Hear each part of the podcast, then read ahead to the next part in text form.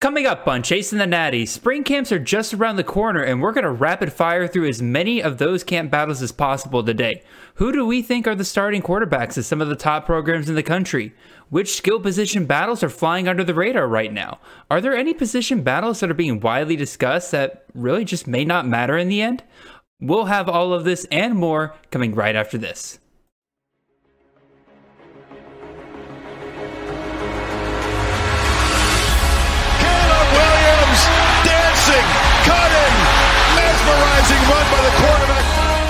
Marvin Harrison Jr. touchdown. Marvelous Marv. Ball next to the end zone. Dropped down for Franklin. A majestic touchdown. This is Chasing the Natty, a college fantasy football podcast.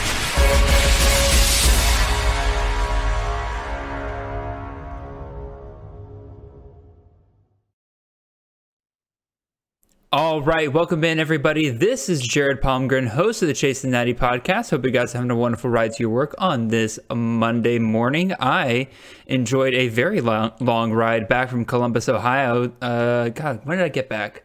Two days ago, I think. Yeah, so I got back on Friday. So we're recording this on Sunday. So that was a fun trip. Um, Nate, Nate oh, good lord, we're starting off rough today, y'all. Nate, you're here. How are you doing today, sir?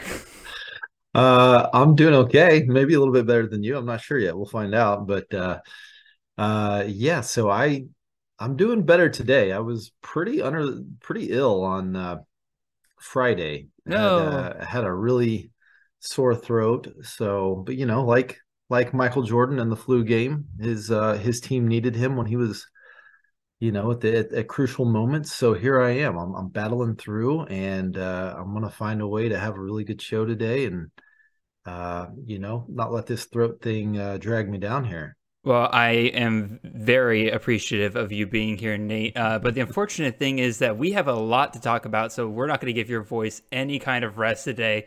We're going to be talking about spring camp battles today. Nate and I were kind of discussing before we got to this episode we're I don't want to say we're behind the we're behind compared to where other people, but a lot of other shows that you're probably listening to out there in the college football world, in the college fantasy world, they've already started talking about spring camp battles. We've been talking about other stuff, coaching changes, especially the last couple of weeks, but we did feel the need to discuss a lot of these spring battles that are coming up in the next couple of weeks. So we figured, all right, what's something that we can do that's a little different? Well, we basically came down to we're going to cover a lot of them today and we're going to go through them very fast. We're going to give you the very basics on a lot of these position battles. And then with a couple of ones later that haven't really been widely discussed we're going to slow it down and then we'll really dive deep into those. But buckle up everybody. Today is going to be a very very fun one. Um yeah with that being said before we get too far into this you know guys i got to give my spiel. The thing is that if you want to support what we're doing here for college fantasy, make sure you first go over to campus2canton.com and subscribe there, where we have all of our written content, including Nate's incredible, incredible coaching change articles that he has been putting out recently. Every if a school has a new offensive play caller, you are going to hear about it in the coming weeks as Nate puts all of those out. Absolutely incredible stuff.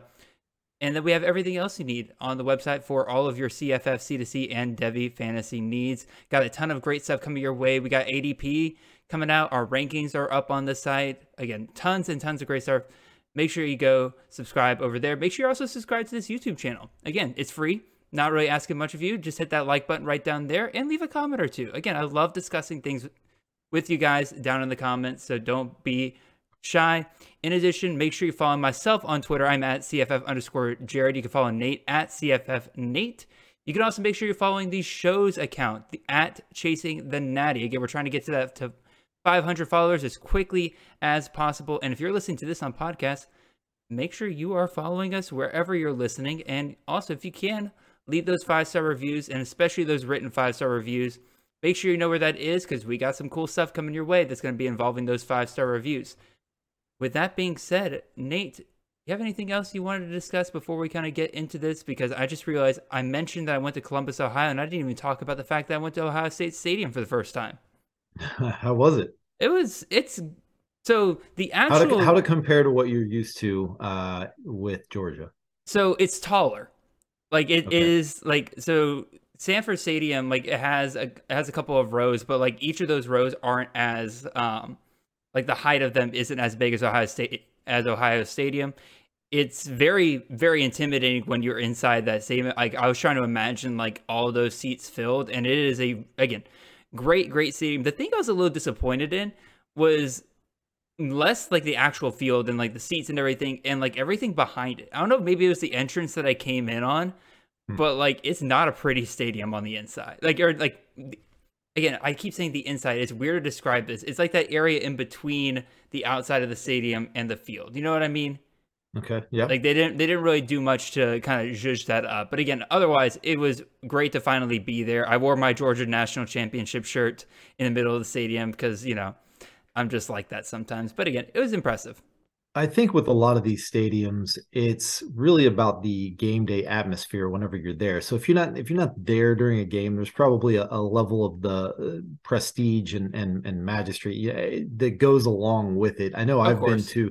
I recently went to um, Allen Fieldhouse where the Kansas Jayhawks play basketball, and that- you know that's a legendary basketball place. But if you if you look at it from the outside, and even when you're there on the inside, you're like, God, this place is it's it's not all that impressive from uh you know a aesthetics standpoint but Mhm. when they fill it up with fans and it's a close ball game and it's you know it's just rocking then it's Of like course. okay now i get it now i Oh get it no, Sanford's the exact same way. Like if you look at Sanford without any kind of fans in there, yeah, it's not a it's not a super impressive looking stadium. It is kind of cool that it's kind of built into the side of the hill, but at the same time, like you know. But yeah, I agree with you 100%. I I, I want to go back one day when there's actually fans in the stadium. It's just during the fall time, I do not have the expenses to travel. sure So, and the only reason why I was even up there is because uh, it was a trip that was paid for by the Precast Con- Concrete Institute. So, nice alrighty. With that being said, yeah, let's get right into this main segment here. Again, today we're gonna go rapid fire on these spring battles, y'all. What's going to happen here is the first 12 that we're going to be talking about here today. Nate and I, in order to, you know, be able to go home at one point, because if we just did our normal pace, we would be here until Kingdom Come. The first 12, we're going to limit it to 90 seconds for us to discuss. So we're going to go through these really, really quickly. Hold on to your butts. And to keep us accountable with this, I have one set up a timer on the show. So if you're watching this on YouTube, you'll be able to see the timer. And for those of you listening on podcast, every time that we are finished with a segment, you're going to hear this sound. And whenever that sound goes, you're going to know that we're moving on to the next one. Even if Nate is in the middle of a sentence, I'm going to cut him off and we're going to move on. And then the last 10, again, the last 10 we kind of picked out. These are lesser discussed battles and pretty some pretty interesting ones out there. Uh, and have a lot to be discussed. So we're gonna extend the timer a little bit on those, probably about four to five minutes, and then we'll keep it going from there. That being said, Nate, are you buckled in, sir? Are you ready for this? Because this I'm- we're we're gonna go through this really really quickly. I'm ready for this ride man let's do it All right. Again, the first couple here, just to remind everybody, these are ones that have either been discussed to death. You've heard it on a ton of different other shows, but we still felt like we needed to get our opinions out there about it. Or we felt like there wasn't really that much to discuss. It's pretty easy which way this might be going. All right. Timer getting ready in three, two, one. All right, first one we got up here is the UCLA quarterback battle. This is the big one when it comes to can a true freshman start over a potentially experienced quarterback? I tend to lean towards the experienced quarterback, in which case that is Collin Schlee here. However, he is making a pretty big jump up here from the MAC to the Pac 12, the MAC to the Pac. It's a pretty big jump.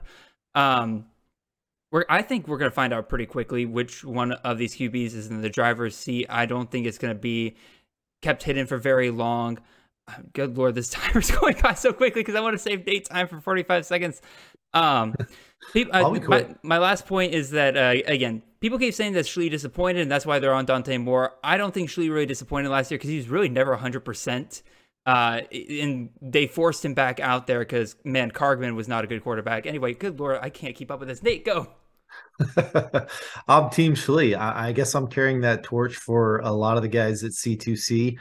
I, and that's no knock on Dante Moore. I like Dante Moore. It's crazy impressive to start like all four years of your high school career. Um, and I think he will put up a really good fight. If it if we're talking specifically about week one, I like Collin Schlee. Um, and he's gonna have to show himself throughout the season. Otherwise, Dante Moore will, you know, be somebody that could win that job later as the season goes on. The great news is that either one of these guys are going to be great CFF quarterbacks, whoever starts. All right, moving on to our next one. You heard the sound real, there, y'all. Nope, Nate, we got to move on. We got to move on. For, clarif- for clarification purposes, are we talking specifically about week one or are we talking about uh, you know, end of the season, or who ends up being the most fantasy relevant out of the two? What what exactly are the qualifications? Here? Which one are you drafting in CFF right now, Nate? Okay, that is how I would frame this. So moving which on. Which one to, am I drafting first? Which one are you drafting first? Uh, yeah, pro- okay. probably a good call. Yeah. Which one are you drafting first? All right. Next quarterback battle. Moving on here, restarting the timer here real quick. There we go. We are on to the Alabama quarterback battle again lots of big schools have quarterback battles here, and really this is the one that I think is the closest out of the bunch. You got Jalen Milroe, you got Ty Ty Simpson. I am leaning towards Jalen Milroe as of right now. Again, I tend to lean towards guys who have actually started a game. Even if Milroe wasn't exactly the most inspiring quarterback in the world, that experience does mean something now. You got a new offensive coordinator, so then maybe that resets things a little bit. But at the same time, I think Milroe, with a full season of number one reps under his belt, could really be an incredible CFF asset for this next upcoming year, especially if he can improve in the passing game. Nate, go ahead, sir. So I've done a 180 on this one. Uh, I was Team Milroe if you'd asked me towards the end of last season. Uh, however, I think with the Tommy Rees hire, uh, he requires a lot of timing, precision with his offensive scheme. Uh, I think that fits Simpson a little bit better. We still don't know what kind of player Simpson truly is at this level because we haven't really seen him.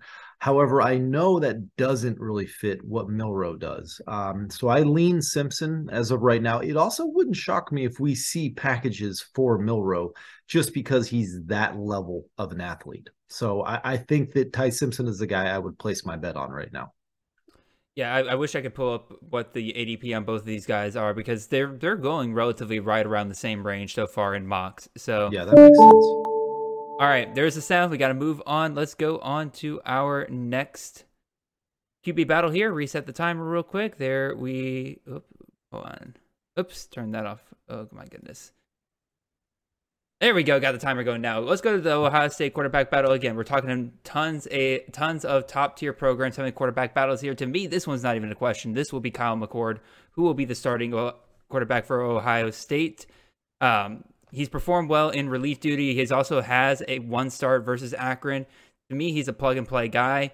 And he also just straight up wouldn't be here still if he didn't have some kind of security that he would be getting the starting job this year over Devin Brown that's kind of where I stand on it. And quite frankly, I think it's where a lot of people stand right now because of where Kyle McCord is getting drafted compared to where Devin Brown is. So, Nate, your thoughts here? Yeah, this one's pretty easy for me as well. I'm I'm with Kyle McCord. Uh, he's been in the system longer. He's actually started a game and he looks solid doing it. Uh, a couple years ago, you know, I think Brown's uber talented, uh, but he is going to have to have an amazing spring and fall camp in order to take over uh, Kyle McCord as that week one starter. So I think if you are drafting here, it, you, you have to take Kyle McCord first. But this is definitely a situation where, because of Brown's talent level, um, you know, I, it, it, would make sense maybe to handcuff Kyle McCord if you are one of his own, if you are an owner of him, and uh, and take Brown, you know, late in the late in the draft. Yeah, no, I definitely agree with that. And I definitely enjoyed last year when Devin Brown was being drafted very highly in dynasty leagues, and I got Kyle McCord at a very big discount. There's the sound. Moving on to the next quarterback battle here. We have to go over to the Texas Tech Red Raiders, where we have to discuss the starting quarterback battle again this offseason, Nate. Like we, I felt like we discussed this about 17,000 times last offseason, but here we are again with Tyler Shough and Behren Morton. To me, this one is once again easy. I love Behren Morton. He has a great talent. But quite frankly, the the coaching staff has just shown me time and time again that when they get the choice, Tyler Shough is the guy that they are putting out there now. Tyler Shough is very, very injury prone. So he absolute Morton is absolutely worth handcuffing to him if you're in a deep enough league for that. Because again, it's Zach Kittley's system. Both of these guys could run this system, but right now it has to be Shough that you're drafting higher in your leagues. Nate, where are you going with this? Yep, um, I'm going to agree with you. Very similar to what we talked about with Ohio State. Uh, you know, Tyler Shough came back after injury last year towards the end of the season when Behren Morton got hurt. Uh, and they just simply played too well against Oklahoma at the end of the year, too well in their bowl game when they beat Ole Miss. Um, you know, I, I think that they're going to be leaning pretty heavily towards him. It would, again, similar to Ohio State, it would take a really strong showing from Behren Morton in the spring to kind of change people's mind on that. Um, like you mentioned, Shough gets injured a lot, so it doesn't mean we've seen the last of Behren Morton, uh, yes. you know, or at least for 2023 here at Texas Tech. But really bummer for for Behren Morton owners. It definitely helps that Donovan Smith is no longer there. We just have two of these guys. There's the sound. No, moving on to the no next doubt. guy right here. Again, top tier programs. All of them seem to be having quarterback battles this offseason. A lot of changing of the guard over there. And is no, this a top tier program? Yes, yes, it is indeed. It oh, is okay. the Georgia quarterback battle over here. Double checking. Just double, double checking. checking. Uh, not like we're back to back or anything. Um, three guys in the competition here: Carson Beck, Brock Vandagriff, Gunnar Stockton, all blue chip quarterbacks. It would be great for Georgia to finally get one of those rather than a former work walk on as the head signal caller for their program, although the walk ons worked out well for us. Anyway, uh, Carson Beck's your leader in the clubhouse here. I think it's between him and Gunnar Stockton. I think Gunnar Stockton has a slight advantage with his legs, but Carson Beck's been in the system longer. He has been waiting his turn very patiently. I fully expect him to be the starting quarterback for Georgia. The one thing that I don't really like about that is, again, Carson Beck is probably the weakest with his legs out of this bunch, which is going to make it even harder for him to be a CFF relevant quarterback than even Stetson Bennett was. So, Nate, your thoughts here? Didn't you mention Stockton has a strong relationship with the uh, with the new OC? Yes, he does with Mike Bobo. I I'm still with you. Carson Beck is is the leader in the clubhouse for me. I don't think Brock Vandagriff's very good at football. Um, we talked about that last week. I, I don't think he has any chance at winning this job, to be honest with you. I do think it's a two man race. Um, but you know, when it comes down to this, it's the guy that was the clear QB two last year in yes, Carson sir. Beck and actually got some some decent amount of playing time, uh, albeit late in games. But I think he's the one that that I would place my bet on right now. But I think Gunnar Stockton has more fantasy upside should he actually win this job. Oh, 100%. All right, I would I would brag about Stetson Bennett potentially being a top fantasy quarterback, but we got to move on to in my opinion another one of these quarterback battles that a lot of people are discussing, but I think there's nothing to this. Quinn Ewers versus Arch Manning. This is crazy to me. Again, I get it, y'all. It's a Manning. It's a five star, number one overall recruit. Quinn Ewers wasn't that bad last year, y'all. Like, he has experience. He's going into his second year with Steve Sarkisian. Again, could he have been better? 100%. But against his first year as a full time starter, he's going to improve. He's going to be infinitely better than a guy who, again, quite frankly, I don't understand why Arch Manning is still the number one overall recruit because he struggled at time against some pretty poor competition in high school. No way Jose is anybody but Quinn Ewers starting for the Texas Longhorns come this fall. Nate, your thoughts here? Agreed. This is this is probably the easiest one on this list. Um, we can pencil Quinn Ewers in as the starter week one, one hundred percent. Thus, you need to draft him over Arch Manning when we're talking about redraft, obviously. However, I will say that this is an eerie similar situation to what Oklahoma had a couple of years ago when incumbent Spencer Rattler was was there. Caleb Williams comes in. Rattler struggled earlier in the year, and then uh, by the OU Texas game, there was basically a permanent switch that was made. So, would be kind of ironic if Quinn Ewers struggled early on. They do have Alabama again, um, and then by OU Texas, if he has a poor first half, it would be kind of interesting to see what would happen uh, in the second half of that game. Yeah, the only thing is that I think Caleb Williams is a much better quarterback than Arch Manning. Moving on. We're going over to your alma mater, Nate. We're going to talk about some running back battles now, and let's start this timer over again. There we go. Alrighty. Jovantae Barnes, Gavin Sawchuk, Marcus Majors. Honestly, I could just throw Marcus Majors out of here. I don't think he's going to be any kind of valuable here.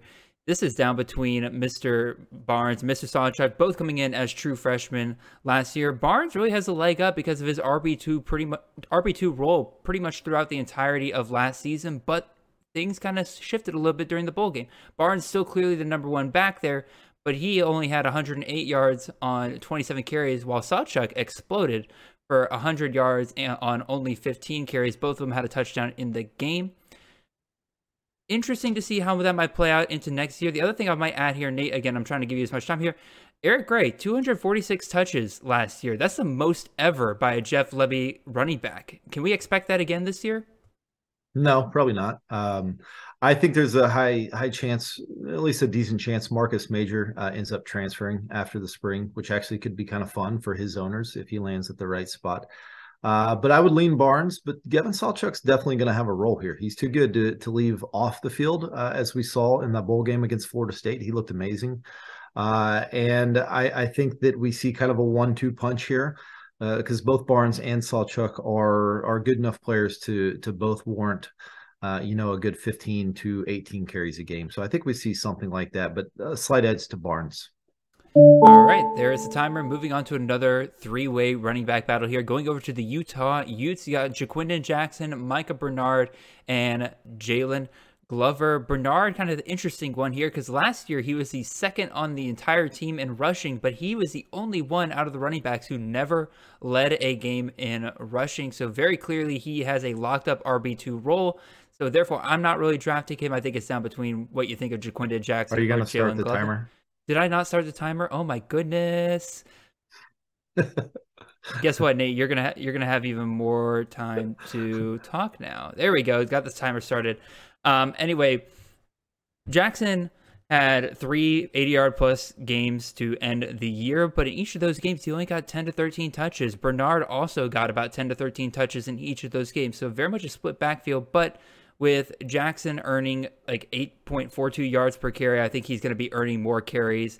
He got also the majority of the touchdowns, six touchdowns to Bernard's two in those games. I think Jackson is your main guy moving forward, and I fully expect him to get that true RB1 carries by the start of the season. Nate, your thoughts here? Yeah, we also can't forget about Chris Curry, who's returning from injury. He's healthy now. So there's actually a fourth man uh, that's kind of in the mix here. We know what Micah Bernard is, and that's not a, a bell cow uh, in this offense. So I think we can kind of scratch him off the list as the guy we would want. I think it's down to Jackson and Glover. Um, and just based off what we saw uh, with with Jackson's pure ability running the ball towards the end of last year. We got to give him the edge right now, especially if he's able to develop into. I mean, this is a, a converted quarterback playing running back just out of the blue last year. He didn't even he, before the season started. He was still a quarterback. Um, if he can develop in the uh, pass pro as well as well as pass catching, I think he can be really good. But I'm not going to give up on Jaylon Glover yet, but definitely an edge to Ja'Quinden Jackson. Um, I, I am sad for my Jaylon Glover shares, but we'll see what happens. And there is a timer. We got to move on here. We're gonna keep. We're actually no, we're not gonna keep in the Pac-12. We're gonna go all the way to the other side of the country. We're gonna go down to Central Florida, and I'm gonna start the timer again before I forget it. there we go. Starting the timer. Let's talk about the UCF running back battle. Again, you lose Isaiah Bowser, the number one running back for um, Gus Malzahn has been very productive for CFF in the past year, so we got to know who's up next year. And our two main options here: RJ Harvey and Johnny Richardson. RJ Harvey, another converted quarterback, who used to be the quarterback over at Old Dominion, transferred over, or a quarterback prospect over at Old Dominion, now over at UCF. Again, very easy one for me here. I'm going RJ Harvey all day long here. Richardson's just too small to be a bell cow back. He is five five nine, 175 pounds. He has always been that uh, change of pace, third down, receiving back. RJ Harvey pretty much took over as soon as Bowser, Bowser was injured last year. That's who I'm going with. Nate, your thoughts? Yeah, I agree with you. Johnny Richardson is quick as a hiccup, but he does not fit the profile that Gus Malzahn likes uh, with his with his bell cow running back. Bigger guy that can handle, you know, a good 25 carries between the tackles. RJ Harvey showed that at times last year. Um, the, I would say the one person I'd look out for more than anybody would be McDonald, the uh, yes. the freshman that came in last year. He's got the size. He's a good 215 pounds. Uh, but I would say right now, edge to RJ Harvey. He proved uh, that he was actually quite a bit better than um, uh, Bowers, uh, Bowser. la- Bowser. Sorry, the, Okay. he was quite a bit better than Bowser last year. So um, I think if if he gets a chance to be a bell cow, the, he's got pretty good upside in in this offense. Competing Alright. with the quarterback though. Yes, he is indeed. All right, moving on here. Let's go ahead and move on to our next running back battle here and start the timer, Jared. All right, this is a pretty big one. The UCLA running back battle. Again, a lot of people have talked about this one. That's why we're kind of going through it here real quick. It's a little hard to project what who's up next year for UCLA. Charbonnet was the clear number one running back and did not leave much room to project an RB2. You got Keegan Jones there, but I think Keegan Jones, much like Johnny Richardson, is going to stay in that change of pace back role. I don't think he'll be the main guy. It's down between TJ Harden or Ball State transfer Carson Steele. Harden had a great bowl game, 11 carries for 111 yards and a touchdown. Steele's definitely the more exciting prospect, but again, once again, Mac to pack, very big jump there. And also, I just don't like Steele's ADP right now. Currently RB9 in the third beginning of the third round. Don't like that at all. Nate, go ahead. You didn't say who you would take first. Oh, I would take I would take Steele first. I just don't like how high he's going. Okay, so that makes sense. Um, yeah, I think Carson Steele's the guy here. You mentioned Zach Charbonnet, transfer. The guy before him, Brittain Brown, transfer. Carson Steele, transfer. We're seeing a pattern here. Chip wants to show everybody that, hey, if you come here, I will highlight you. I will send you on to the NFL. You will be a great back here for me. Uh, I think Carson Steele's the next man up. I do like TJ Harden's ability. Um, but Carson Steele, sneaky good. Do not be mistaken just because he's a white running back. This guy's got skills, man. He can play. So give me Carson Steele. There's the timer. Alrighty, let's talk about real quick some wide receiver battles, and then we'll get to a point where we'll slow it down, y'all. I promise.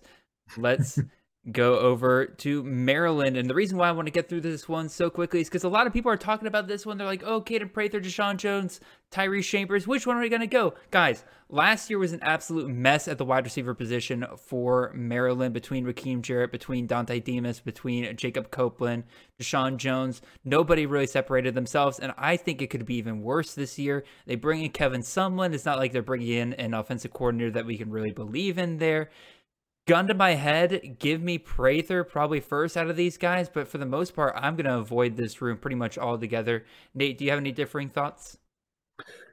Not too different. Uh, I'm I'm kind of with you on that. I, I actually like Kaden Prather. I'm going to go with the ability here. I think he's the most talented of these three guys, um, and I do like the other two quite a bit. But I like Kaden Prather. I think he was misused at at West Virginia.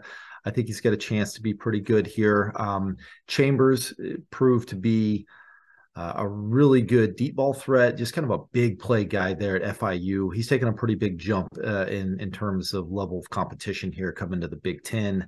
Uh, so I will I will go Kaden Prather, and um, I, I probably maybe am a little bit higher on the overall stock of this room and their CFF potential. Uh, I, I I would not be too scared about investing in any of three of these guys just because of probably where you're going to be able to get them, which is pretty late in drafts. Yeah, that's a very, very fair point. And there's a timer. And let's go ahead and talk about one last battle before we kind of slow things down here. And before I do that, reset the timer. There we go. Sorry, y'all. I'm just so excited. Let's talk about the Kentucky t- Kentucky wide receiver battle. Y'all, I'm tripping over my words so badly over here. This is basically down between talent versus system, and in those cases, I tend to lean towards the talent, which is where Tayvion Robinson is. As much as I love Barion Brown, Liam Coen has been very, very clear that he likes Tayvion Robinson. Mentioned him by name in his press conference when he was announced that he was coming back over to Kentucky. That tells me a lot right there. I think both of these guys, there's a very good chance that both these guys could be CFF relevant throughout the year. But if you're going to ask me which one am I going to invest in right now at their value, probably going to be Tayvion Robinson. Nate, your thoughts? Are that what is the value difference between these two? I, I haven't seen, but would you say their ADP is fairly close, or is or is Barion Brown going that much higher? I don't think Barion Brown's going that much higher. I can let me see if I can pull it up real quick. I'll I'll just play devil's advocate here. I, I honestly, gun to my head, wouldn't know which one to choose, so I'd probably just end up getting shot. But Barion Brown is Barion Brown's the guy I'll choose here since you went at Robinson because I do love his talent, man. He is he is very talented. Um, he showed um, a diverse skill set because he played 30% of his snaps in the slot versus 70% out wide. So uh, I think that's something that that staff values there, uh, Liam Coen especially. So he's got the ability to kind of be a playmaker all over the field, and, and he showed that as well as in the return game. So yeah, I think I think he's the closest to Wan'Dale. All right, there is the timer. And just because we're slowing things down a little bit now, I can take my time delivering this information. But Nate, you asked what the ADP difference is between these two right now. In February, Tayvion Robinson, currently the wide receiver 59, going in the, if I'm doing my math correctly, I believe this is the tail end of the 10th round. And then Barion Brown is the wide receiver 65, going oh, okay. right at the beginning of the 13th round. Okay. So about about two three rounds difference between the two. Gotcha. All right, let me just go ahead and start the new timer up here at five minutes so we can talk slower now. We can take a breath, Nate. We don't have to sound like that we're speaking a thousand words per minute over here. Ah, this is so relaxing. I love this. I can take the first 15 seconds to talk about this and I don't have to worry about it whatsoever. Anyway, let's get right into some of these battles again. We're going to take our time with a little bit on these guys. And we're going to go out of our way with some of these. These are ones that are kind of going more under the radar. Uh, maybe there's a lot more to talk about. Maybe these are a bit closer in terms of what we think is going to happen. But we'll start off with a doozy here first. Let's go to James Madison. James Madison, Jared. Why are we talking about James Madison? Well, y'all, in case you didn't know, Todd Centeio the quarterback for James Madison last year was QB 19 on the season, threw for about 2,600, actually 2,700 passing yards, 25 touchdowns, and also ran for almost 400 yards and seven touchdowns on the ground. Very, very good year for Centeio.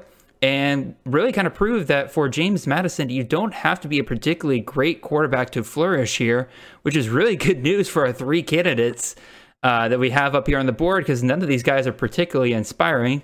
You have the incumbent backup, Billy Atkins, last year got some action 43 passes, uh, 212 yards, and two touchdowns, but also five interceptions. Yikes.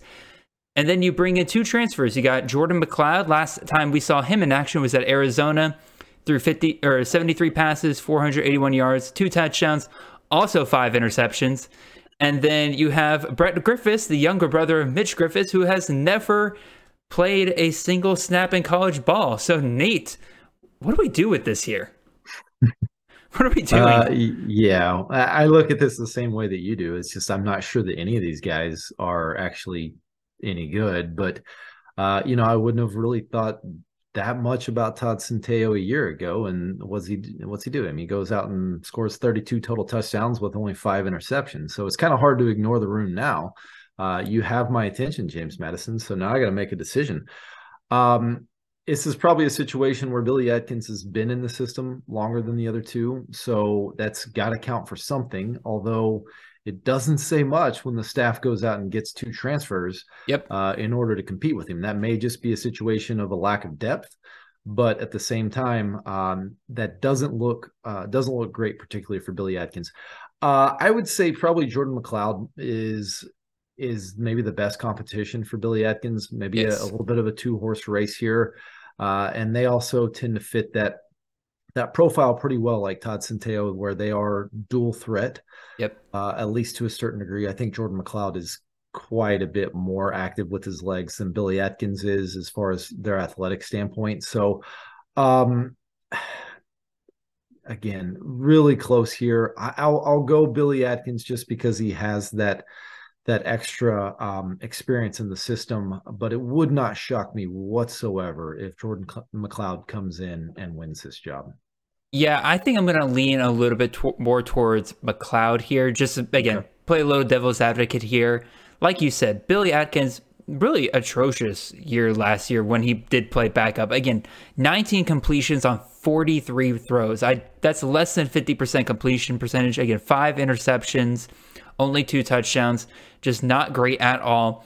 And if this was two other younger guys that they were bringing in, I would still be leaning towards Atkins, but no, they brought in Jordan McCloud. Jordan McCloud's been kind of a journeyman, USF, Arizona, has gotten plenty of experience from plenty of different offenses here. I think they're bringing him in to be the safe floor, probably day one starter. If he continues to mess up, then maybe they give Billy Atkins a chance. But I, I'm definitely going to lean a little bit towards Jordan McCloud here. But the great news is that all of these guys are going super, super late in your draft. So honestly, you could probably go back to back, like in like the 20th round of your draft and just pick up Jordan McCloud and then pick up Billy Atkins in like the 21st round. And you could probably do it even later than that.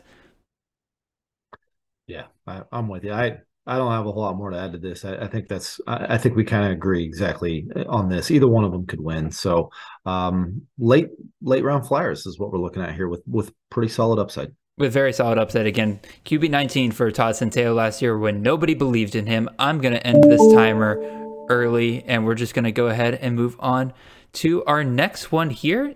Start the five minute timer just to keep us on track here. Let's talk about the Ole Miss quarterback battle. This kind of falls into one that I really don't think we're discussing enough.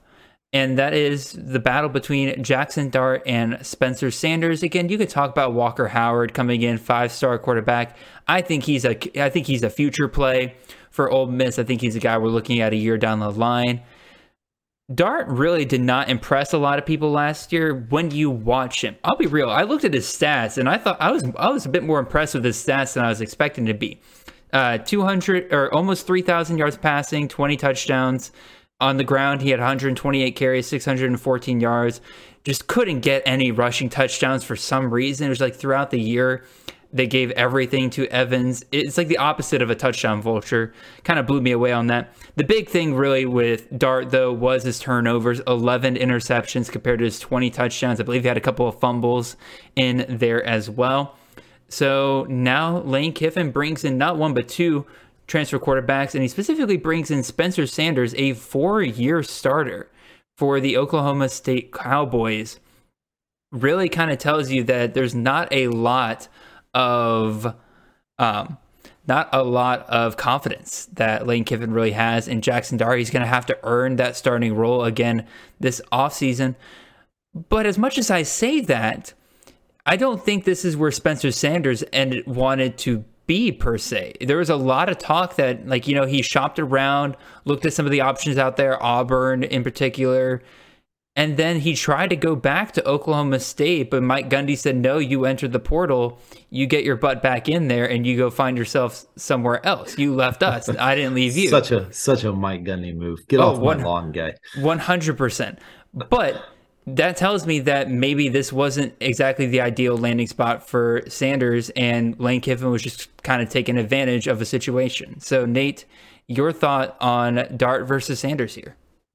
Yeah, this is such a it's such a hard landing spot to figure out because you would think with his experience talking about Spencer Sanders with his experience and with the tools that he has I mean this is a guy that has a really strong arm and is obviously a dual threat uh, quarterback so you would think that there would be a lot of programs that would want to take him on and yep. it just did not appear that it played out that way when he ended up in the portal so, um, as far as between these two, which I am in total agreement with you, I think it is between Dart and Sanders um, and these two only for the job. It's probably the toughest call of any of the ones we've discussed today, at least in, in my opinion. Um, if Sanders isn't the guy, then man, then why the hell do you end up here uh, of all places? I have to think that Lane kind of had this this handshake, this gentleman's agreement before he arrived. Yeah, that, yeah, we're gonna say you're gonna compete, but you are definitely in the lead. Um, that's that's the only conclusion that I can come up with as to why he ended up there. Uh, I, I I totally agree with you that this doesn't look great for Jackson Dart, but I don't think they're gonna. I think Jackson Dart is a good enough player to where he does not just hand this job over to Spencer Sanders. I no. think it's a situation where he would this is going to go down, uh, and we're not going to have an answer until five minutes before game one. Um, and I think it's a situation where uh, whoever wins the job, they better continue to play well. Otherwise, there's going to be a pretty quick hook coming for them. Yeah, I definitely agree. And like like I said, like looking at Dart's stats, pretty much the only thing that really stuck out was his turnovers.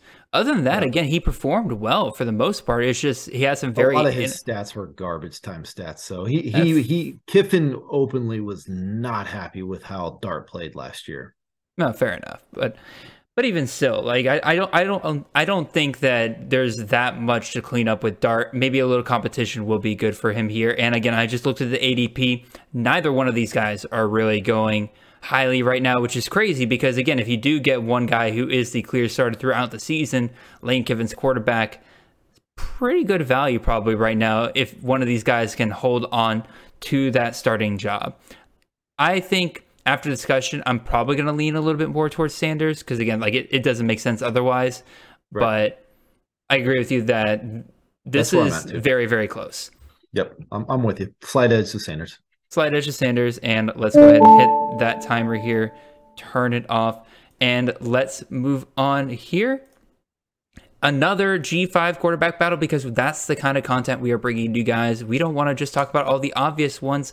We're going to talk about the ones that are going to win you your leagues. And of course, that means we're going to be talking about a Central Michigan MACtion quarterback battle between Jase Bauer and Bert Emanuel. Daniel Richardson, who has been the starting quarterback at Central Michigan for a while now, is out. He is transferred over to Florida Atlantic. And you leave behind two dual threat guys here. And if you can get dual threat guys in the MAC, you have to love it.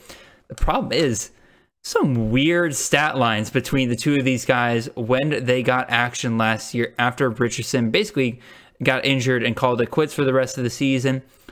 Bauer had far more passing than Emanuel. He had 59 passes, 35 completions, 435 yards, and a touchdown, but five interceptions. Also had some work on the ground, 53 carries, uh, two, 312 yards, and four touchdowns. And then Emanuel, when he was when Emanuel was out there, Central Michigan basically turned into a glorified triple option team. He attempted eight passes the entire season, completed four of them for 54 yards, no touchdowns, no interceptions. But man, he was he was pretty much a running back in the quarterback position. 67 carries, 496 yards, seven touchdowns. Granted, a lot of that came from his game against Buffalo, where he went absolutely nuts 24 carries, 293 yards, and three touchdowns. But even still, like, how do we project Central Michigan here, Nate? Because again, like, neither one of these guys are particularly great passers. And it seemed like they were kind of almost working together at times last year. They're kind of being switched in and out. Is this quarterback by committee next year for Central Michigan? Because I hope not. I don't think it is. Um, but let, uh, I hope I don't lose you here for a second. But I'm gonna I'm gonna give an analogy.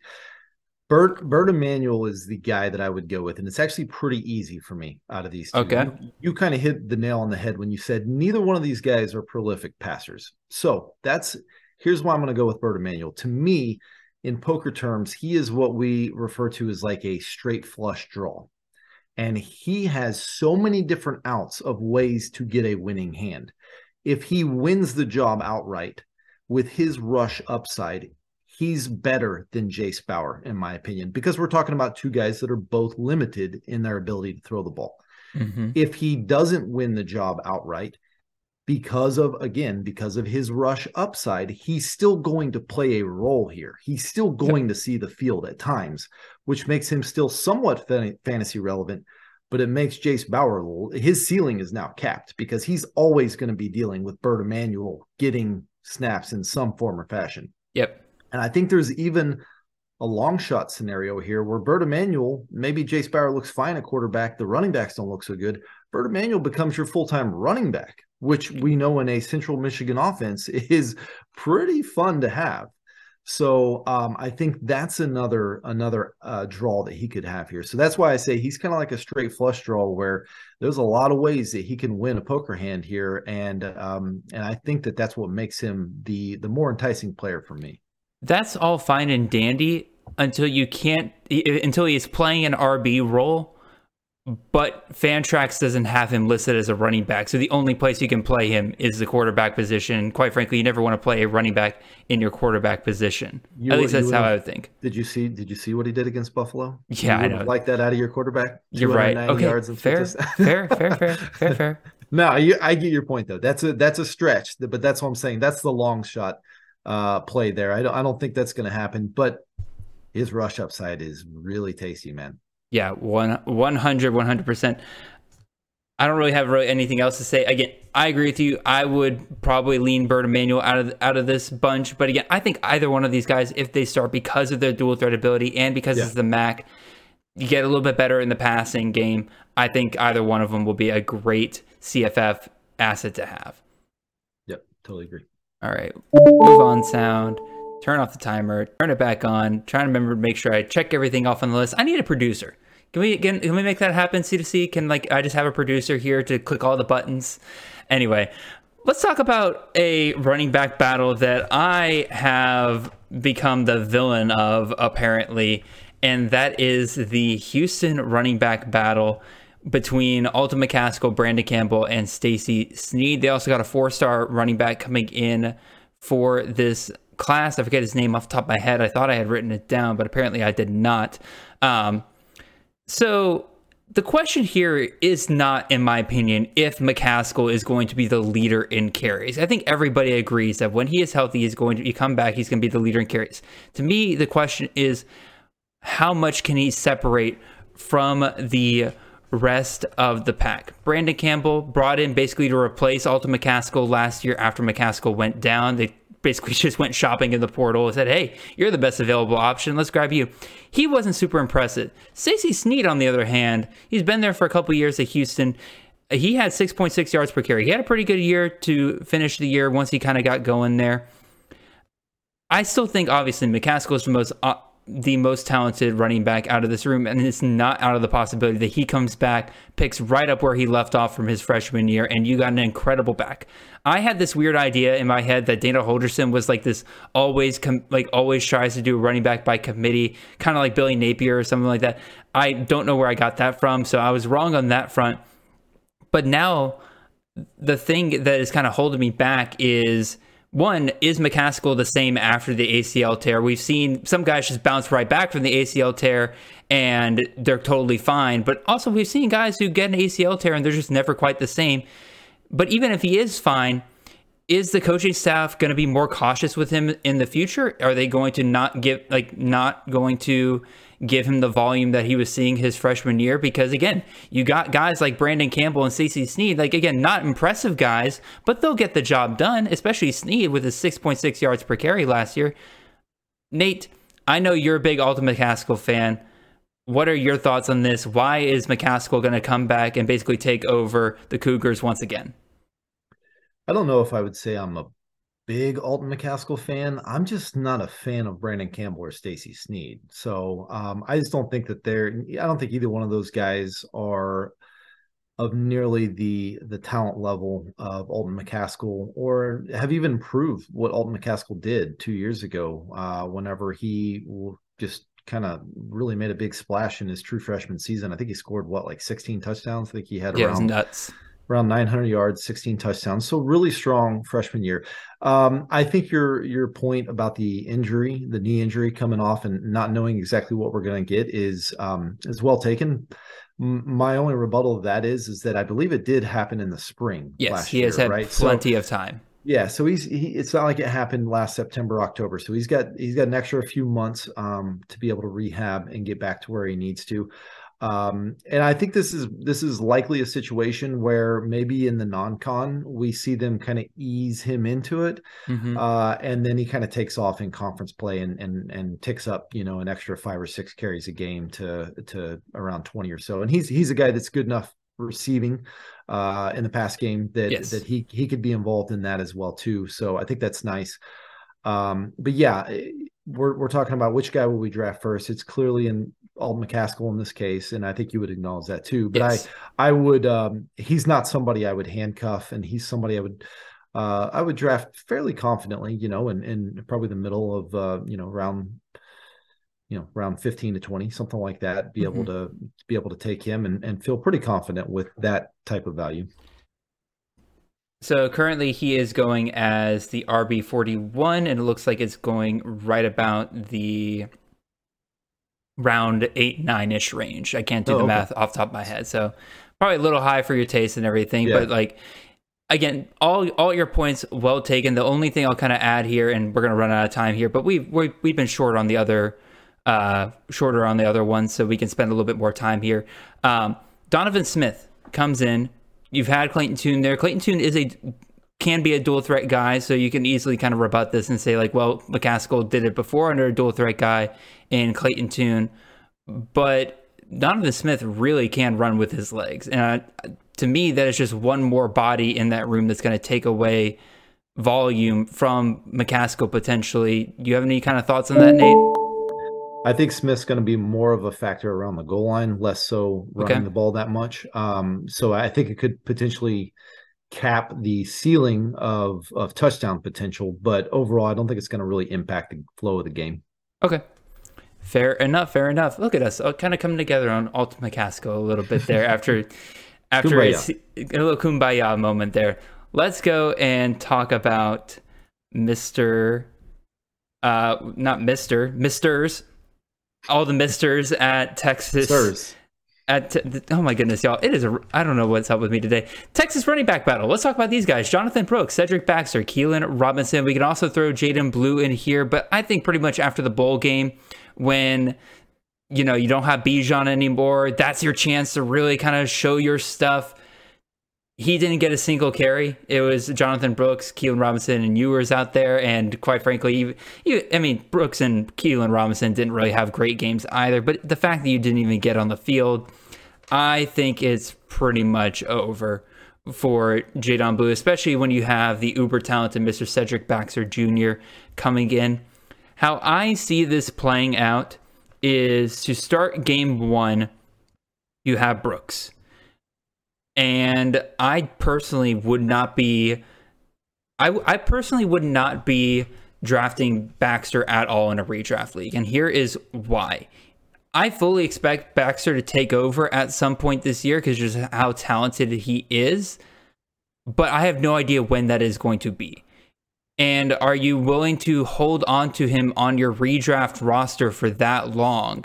Just so you can have a couple of good games near the end. And shoot, maybe at that point he might be the leader in carries, but maybe still a split backfield between him, Brooks, and Robinson. If you're going to take a Texas running back, I would personally lean towards Jonathan Brooks, taking him pretty late, and then just hoping that he holds on to the job for the rest of the year. I hope that makes sense. I feel like I, I feel like I'm saying something confusing here. Nate, am I coming across as crazy here? No, I think your point's well taken. Um, I think that what that is, if you're unwilling to take Cedric Baxter, if we're if we're basically eliminating this down to Baxter versus Jonathan Brooks, and I, I think it's probably fair at this point to do so. Yeah. Although I'm also not totally unwilling to totally willing to just toss away Jaydon Blue, but uh, I think he's I think he's really really talented. So that's why I can't yet. But um, let's let's him go. narrow can't let him go. Let's narrow it down to these two guys, uh, Brooks and Baxter. If you're willing to say, well, I'm, I, I can't take him in a redraft because I don't know when he's going to take over, but you're convinced in your mind he is going to take over at some time, um, then you're not going to be, you're, you're definitely, um, you're going to miss out on because somebody's going to take that chance. I think, I think in redraft, somebody's going to be willing to take that chance. And I think it's, I think it's justified that they do because we know that Steve Sarkisian really doesn't like using running back by committee. That's never been his thing. Bishop No. Bishop was a monster at Washington, uh, and his running backs um, at Alabama were also just you know total volume hogs. So Mhm. I, I, I think that's what we probably see here as well. Um, and that's why I think if if I had to pick between Brooks and Baxter, I would actually probably lean Baxter because I'm not sure that Brooks fits that profile uh, as far as a every down give give me 25 touches kind of guy. I do think Mhm. Cedric Baxter is. Um, I think that he's probably learned, um, you know, from it- maybe his predecessor at how the handling of Bijan Robinson went in year one when uh, he did not get used very much early in Texas. Yep. Uh, you know, probably should have used him more. So it wouldn't shock me that Cedric Baxter is um, actually the number one guy within a handful of games of the season. So uh, that's why I'd probably take him first. But I agree with you that it may take a, a little bit of time to get there, uh, and so that's why I'm I'm not like this isn't a, a Nick Singleton situation. You know what I mean? Where again, he's that, just going to come in and probably be the guy. Well, again, that Nick Singleton's like what I can't get out of my mind and everything right now is the fact that like it, it took Singleton a little while to kind of get going uh, at Penn State. Like again, because they had um, Keyvone Lee there, Kaytron Allen ended up being better than a lot of us were kind of expecting there, right. and quite frankly, we still, I don't think even going into this year, we could talk about that next week if we talk ADP and everything like that. I don't think we can really count on Singleton as like a, a true workhorse back there. I feel like Cedric Baxter, again, because I just don't know when he's going to take over. I don't know what kind of value I'm getting. And quite frankly, if he continues to go, I mean, he's not he's not as bad of a value as Singleton was in redraft last year. Maybe that changes as the year goes on. But definitely I'm going to keep my Singleton. You say Singleton was a bad value last year, but he still got those owners a thousand yards and nine touchdowns, which isn't that's not terrible. Uh, to be fair, a lot of that came in the bowl game, so those owners never really saw that. Okay, fair enough. So, um, all right, there's the timer. We can go ahead and move on here. And let's go to another running back battle over on the West Coast, and let's talk about the USC running back battle. You got Marshawn Lloyd, uh, and you have the you have Austin Jones, who's coming back from last Timer. year. What was that? Timer. Timer. Timer. Thank you. Thank you, sir. Thank you, sir. No problem. Timer. There we go. um, so here's my thing about this. I like Marshawn Lloyd. I was very impressed with him last year when he finally really got healthy and had his chance to be the number one back for the Gamecocks for all of four games before he got nicked up again, and then they basically gave up on him the rest of the season. Hence the reason why he transferred out.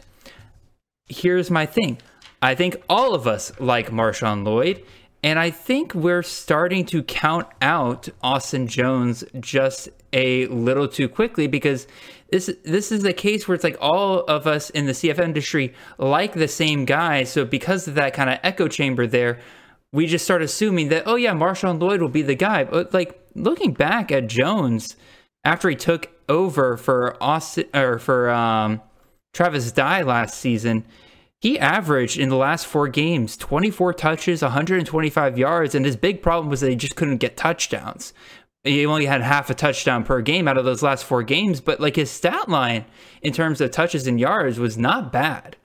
And so I don't think again, I like Lloyd. I think he'll be the better I think he'll be the better back out of these two. I think he has decent value in ADP right now. I think his er, his ADP is RB thirty, uh, seventh round value right now. I'm fine with that value for the most part, but at the same time, like you have to take that knowing that there's a decent, I think, a better chance that people are given credit for that Austin Jones could still be the number one back here. So, Nate, your thoughts here? Yeah, this kind of gives me flashbacks of when um, Eric Gray transferred in in Lincoln Riley's last season to Oklahoma. Yep. Everybody wrote off Kennedy Brooks, and you know, I I was one of those people really that that did a lot of that and thought Eric Gray was just going to come in and be the guy, and that didn't happen. Kind of a similar situation here. The only difference is. Um, I don't think Austin Jones is nearly as good as Kennedy Brooks. Um, so I, I I had kind of written off Austin Jones going into last year just because I didn't think he was any good. Um, and I'll admit he did look better, uh, at least in the games whenever I was watching him play. To to that though, to the, to that, to my thoughts on that, he still ended up third as far as efficiency of the mm-hmm. three running backs that got carries for USC. So I think he just benefited from being in a much better offense than what he's seen at Stanford recently. Um, but I still question if he's really that good of a back. I don't think he is talented enough to keep Marshawn Lloyd off the field, who sure. I think gets better and better each year away from his uh, knee injury that that ended his freshman season before it even got started. So um, I lean Marshawn Lloyd. I, I, lean I lean him pretty heavily here. I think he's pretty talented, um, and I I just don't think Jones is a good enough player to keep Lloyd uh, off the field. So um, I still think it's going to be Caleb Williams, uh, Heisman run 2.0. Uh, there's there's a chance that that they're going to want to get him the second just because it, you know nobody's done that in in forever. So we'll see. But I, I definitely lean Lloyd here. I'm showing my age a little bit here, but didn't Lamar win it twice in a row? No, no, but only one only one person has won it twice in a row, and that was uh, uh, the old Ohio State player in I don't know, like the '60s or something. It was forever ago. Okay, uh, I, I was saying I knew Lamar won at least one year. I think he, I think he was a finalist the next year. They just didn't give it to him again. It's, it's like, uh, actually, no, Bryce Young didn't even make it to the. Um, if you we're total tangent here, but if you Yeah. look at Lamar Jackson's numbers, he was I think he was actually better the year that he didn't win it. This that's hilarious. followed it up. But it's so hard to win it two years in a row because people just write you off the next year because Yeah. like, well, he's already won it, so no need to give it back to him. Exactly. It, it's terrible TV ratings for the same guy to win it twice in a row. Yeah. Um, back back on track here. Again, USC battle. I pretty much agree with everything you said, Nate. Again, I just want to caution everybody that I think we need to be careful, take a step back, and say like, hey, just because we all like the same guy doesn't mean that the coaches are going to like the same guy. Mm-hmm. Like we gotta we gotta keep an eye on this throughout the spring. If we start getting wind that Austin Jones is getting those number one back roles, I think we do need to listen at that point. I think that's fair. There's the sound. That's me turning off the timer. And now let's go talk about some more running back battles. Let's go talk about Iowa State over here. This is, man, you had Breece Hall, David Montgomery, just great CFF backs for years. And last year we spent so much time trying to figure out, like, Alrighty, who's gonna who's gonna take over for this year? I was on Jirehl Brock, even though he hadn't performed well to that point. I was like, you know what, he's the next man up. But I also did like Cartevious Norton. I took him in a lot of CFF dynasty drafts last year, and now we're pretty much back in the same point. Nobody really took over that Breece Hall role last year. is very much by committee, which is interesting to say the least. We haven't really seen that from Matt Campbell really in a while. I think Jirehl Brock, again, the three names I have here on the screen Cartevious Norton, the freshman from last year, Jirehl Brock, who's been there for 1,200 years, and then the mm-hmm. new transfer from Stanford, Arlen Harris Jr., a former four star back in the 2022 class, same year as Cartevious Norton. I think Brock's out of this. As much as I hyped him up last year, he had his chance, did not perform well last year. And so, again, you just started losing out carries to Cartevious Norton, Deon Silas. Deon Silas transferred out. And now you're back here. I would lean towards Cartevious Norton if I'm going to take a shot on one of these guys, but it does strike me that they did actively bring in Arlen Harris Jr. into this in from the transfer portal. Maybe this is a depth move, but again, Harris does have more recruiting pedigree than Cartevious Norton does, so I don't think it's quite outside the possibility that maybe he does overtake this role. And he was being recruited by the other Iowa school, the Iowa Hawkeyes, another great running back school. So, Nate, your thoughts here? Where are you going with this backfield? Do we ever see a Breece Hall again here?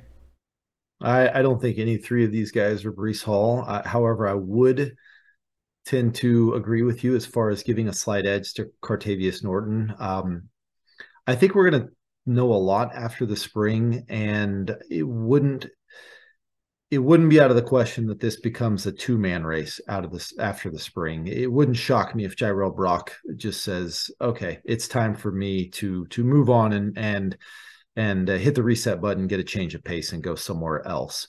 Um, so that that could potentially happen. Even if he stays, I give a slight edge to Norton. As far as Arlen Harris is concerned, I know he he had um, a pretty nice recruiting pedigree, but man, I, I don't know all the ins and outs of the Stanford running back room last year, but and and if maybe he was dinged up or what, but how does he only get two carries after the injuries that they went through in that backfield? So that's why I think he transferred. There, from I, I'm not like an expert on this situation whatsoever, but like I do remember catching wind of like him being really, really mad that after Smith and Wilkins goes down, they still won't get him carries, and so It- basically he basically said peace out after that. Like why? Like They were playing a converted safety, Mitch Mitch Leigber, a converted safety who actually played fairly well for a couple games as their starting running back towards the end of the season. I, I just don't know what that says about what that staff felt about Arlen Harris, but it doesn't leave me with a good feeling that he's going to then go from being the RB four or five at Stanford and show up and beat out uh, Cartevious Norton or Jirehl Brock uh, with multiple years in the system there at Iowa State and 12 years in the system in Jirehl Brock's case. um, and win that job. So yeah, slight edge to Cartevious Norton here. If Brock does end up transferring out, um, then probably a pretty significant boost for Norton, in my opinion. Yeah, I think that's fair. Again, it just it just struck me that like we haven't seen Matt Campbell and Iowa State take in transfer running backs really.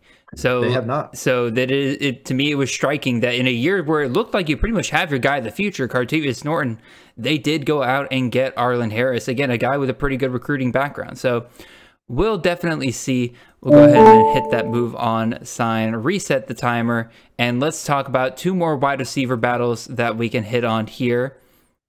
And the first one is the Tennessee wide receiver battle. Again, I think it's pretty set in stone for the most part. Squirrel White locks up that slot for the most part. Really good chemistry with Joe Milton during their times playing last year. I don't think anybody's questioning that. Bru McCoy, third on the team in receptions last year. I think it's pretty safe to say that he'll probably lock up one of the outside positions. It's that final spot between Dont'e Thornton and Ramel Keyton. And quite frankly, Nate, I know you're similar minded of me here. We're neither one of us are truly big fans of Bru McCoy as a talent. I don't think he'll be a guy like Ced- I don't think he'll be as good as Cedric Tillman on the outside. So I am kind of interested in this other outside position here because I think between them and Squirrel White, you could have two CFF relevant wide receivers for Tennessee. The question is, does Tennessee go with Ramel Keyton, who's been in the system for a couple years, performed well last year? Or do they go with the talented guy in Dont'e Thornton on the outside, a speedy guy, by the way, as well, which is great for this Tennessee system because, again, they love their guys that can just beat corners on the outside in a straight line path.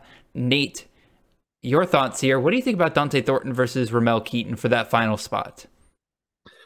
Yeah, I think you bring up a great point because Squirrel White is the one that's different out of these four. Uh, he plays the slot. It does insulate his value some, so you're you're kind of guaranteed that he's going to be that slot guy. So I do think we may be getting ahead of ourselves a little bit on the Squirrel hype. Um, I, maybe I started that, maybe maybe Chris also started that. I don't know, but it, it, does seem to be getting maybe a little bit out of hand, even from where I thought it would end up. When I wrote that article last year about him being a good dynasty sleeper, I was thinking he might be like a 10th or 12th round draft pick this year. I didn't realize people were going to be like, yeah, I'm going to take him in the second and third round. So, oh, you do you know what his ADP is right now?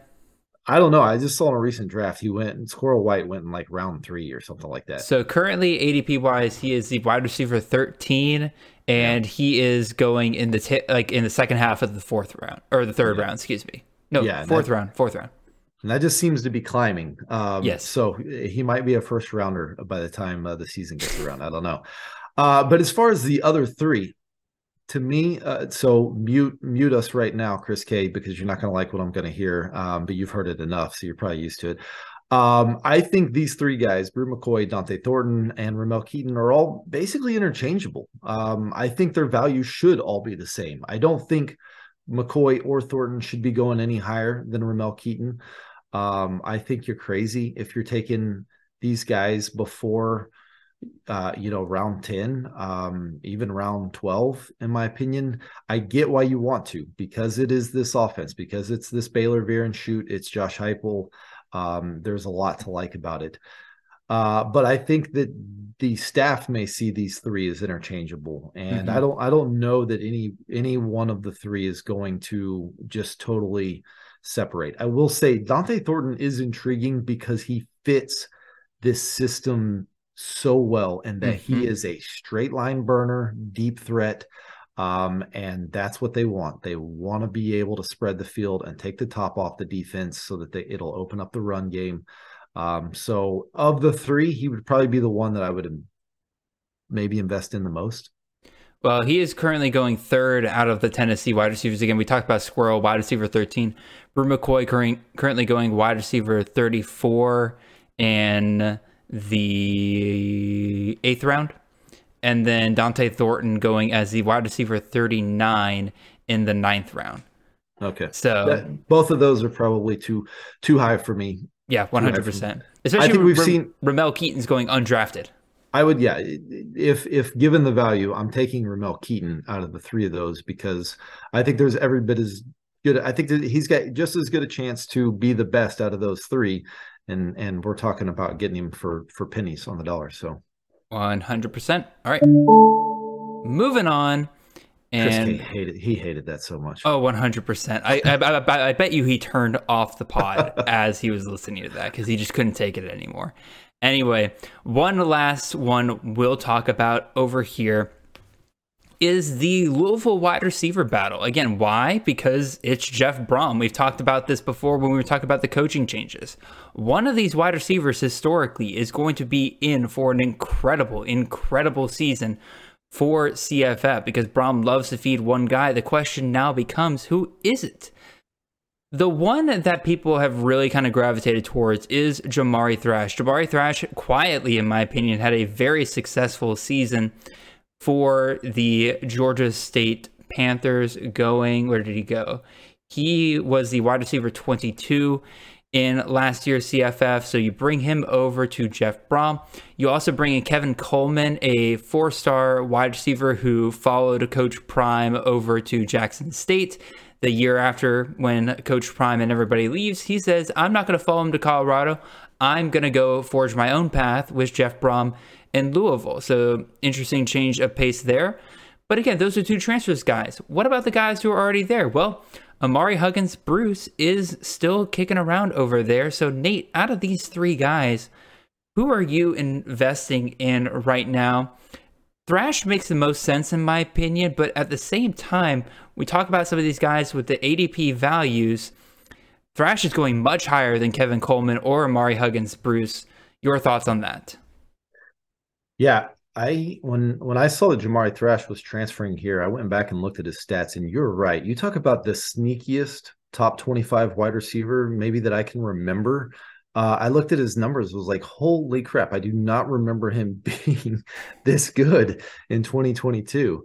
So um, yeah, I think we're all all three are on level playing ground because it's a new staff. And um, with with Brohm coming in there, uh, nobody's really proven anything yet. So I kind of do favor Jamari Thrash because he went out and got him along with Kevin Coleman. Yeah. Um, but I, I have serious concerns with the Kevin Coleman. And granted, I get it was year one, but if you can't produce um, at the level that he was at um, there before with with Deion eh, at that FCS level, if you can't produce there, I don't I don't know that I trust that you're going to be able to produce going up a level uh, to Louisville here. So uh, that's why between the two of them, I lean Jamari Thrash. Um, so then it becomes down to Huggins Bruce versus Thrash. Man, I Huggins Bruce has yet to do anything, and all I do is hear about how great this guy is at playing football, and I don't ever really see it that often on the field. Um, and so with Brohm coming in uh, and pick and and and hand picking Jamari Thrash here,